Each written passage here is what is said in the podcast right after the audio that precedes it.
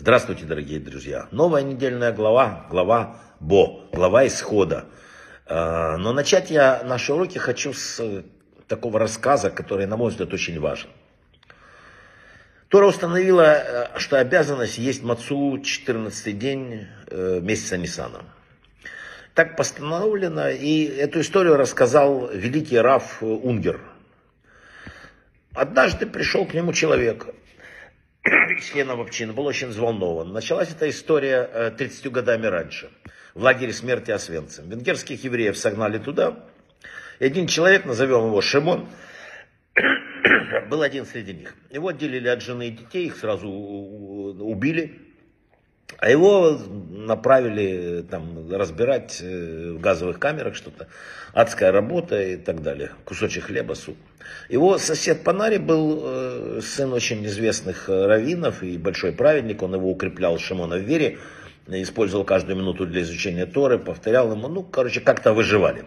И вот он ему говорит, слушай, приближается Пейсах. Марора, горечи у нас вдоволь. А вот где мацу взять, хотя бы кизайт, маленький кусочек, который обязаны скушать. Но тут произошло следующее. Авиация союзников разбомбила продовольственный склад недалеко от лагеря. И там были мешки с зерном, и направили убирать. И, но тот, кто мог пронести хотя бы несколько зерен, конечно, его ждала смерть. Но тем не менее, Шимон спрятал э, пару горстей зерна, во время короткого перерыва отшлифовал два камня и с их помощью смолол их, потом нашел кусочек маленький железа, раскалил его, смешал муку с водой, сделал маленькую лепешечку, продырявил ее гвоздем, испек, получилась твердая, размером с ладонь, примерно два кизаита для того, что для него и для друга. И вот он зашел в лагерь. Ну и, конечно, при входе в лагерь его поймал немец, увидел этот, э, оно, начал избивать его, упала маца, он ее наступил сапогом и пошел дальше. Тот поднял ее, вымазанная в грязи, уже один кизайт остался только малюсенький. Он дошел до э, нар своих, потерял сознание, пришел, друг его привел в себя, он показал ему сокровища. И ну, друг начал его умолять, пожалуйста, отдай мне мацу. Никогда в жизни я не проводил цедр без мацы. Тот ответил, я не могу. Меня чуть не убили из-за этого. Друг говорит, смотри, я тебя очень прошу, на двоих здесь все равно не хватит. Я прочту тебе все о году, я знаю на, на, на изусть. И Широширим, и все, но нет. Шимон говорит, я не могу. Он говорит, я отдам тебе весь удел в будущем мире. Послушай, я потерял семью. Тот говорит, и у меня такая же ситуация. В конце концов, они договорились так. Компромисс. Друг расскажет все-таки ему все о году и получит за это мацу. А награда за эту заповедь принадлежит Шимону. И вот э, на следующий день они вышли на работу, друг, э, вдруг друг ему сказал, Алель, я забыл, начал громко говорить, Алель, его застрелили. Все. Шимон выжил, после войны приехал в землю Израиля. И вот однажды он пришел к Раву, очень э, такой взволнованный, говорит, сегодня ночью приснился мне друг в белых одеждах. И просит, э, помнишь, э, что про Мацу историю, верни мне награду за эту заповедь. Я говорю, не могу, я такая история, он потрясен был. Ведь так, такая ситуация. Друг говорит, да, ты прав во всем, но все-таки я тебя прошу, сделай это, пожалуйста. Я спустился тебе с высшего мира, мне это нужно. Шимон отказался, проснулся в холодном поту, весь в ужасе, там, ну, не знает, как он поступил правильно, нет.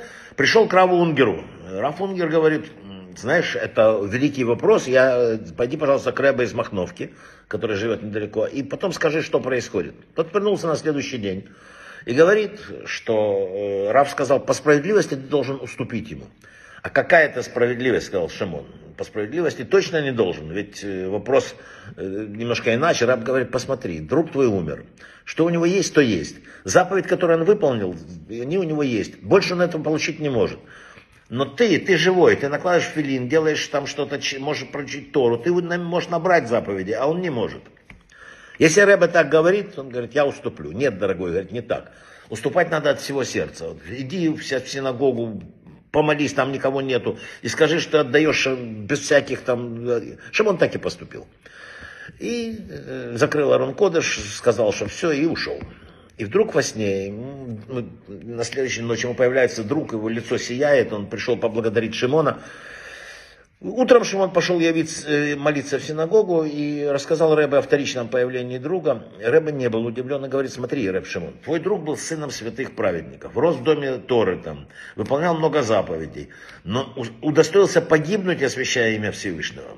Но посмотри, как он э, спустился с того мира, чтобы умолять тебе еще одну маленькую заповедь добавить к нему. А мы, Теперь вернемся к нам и к этому морали этого рассказа. А сколько заповедей валяются у нас под ногами? Мы живые.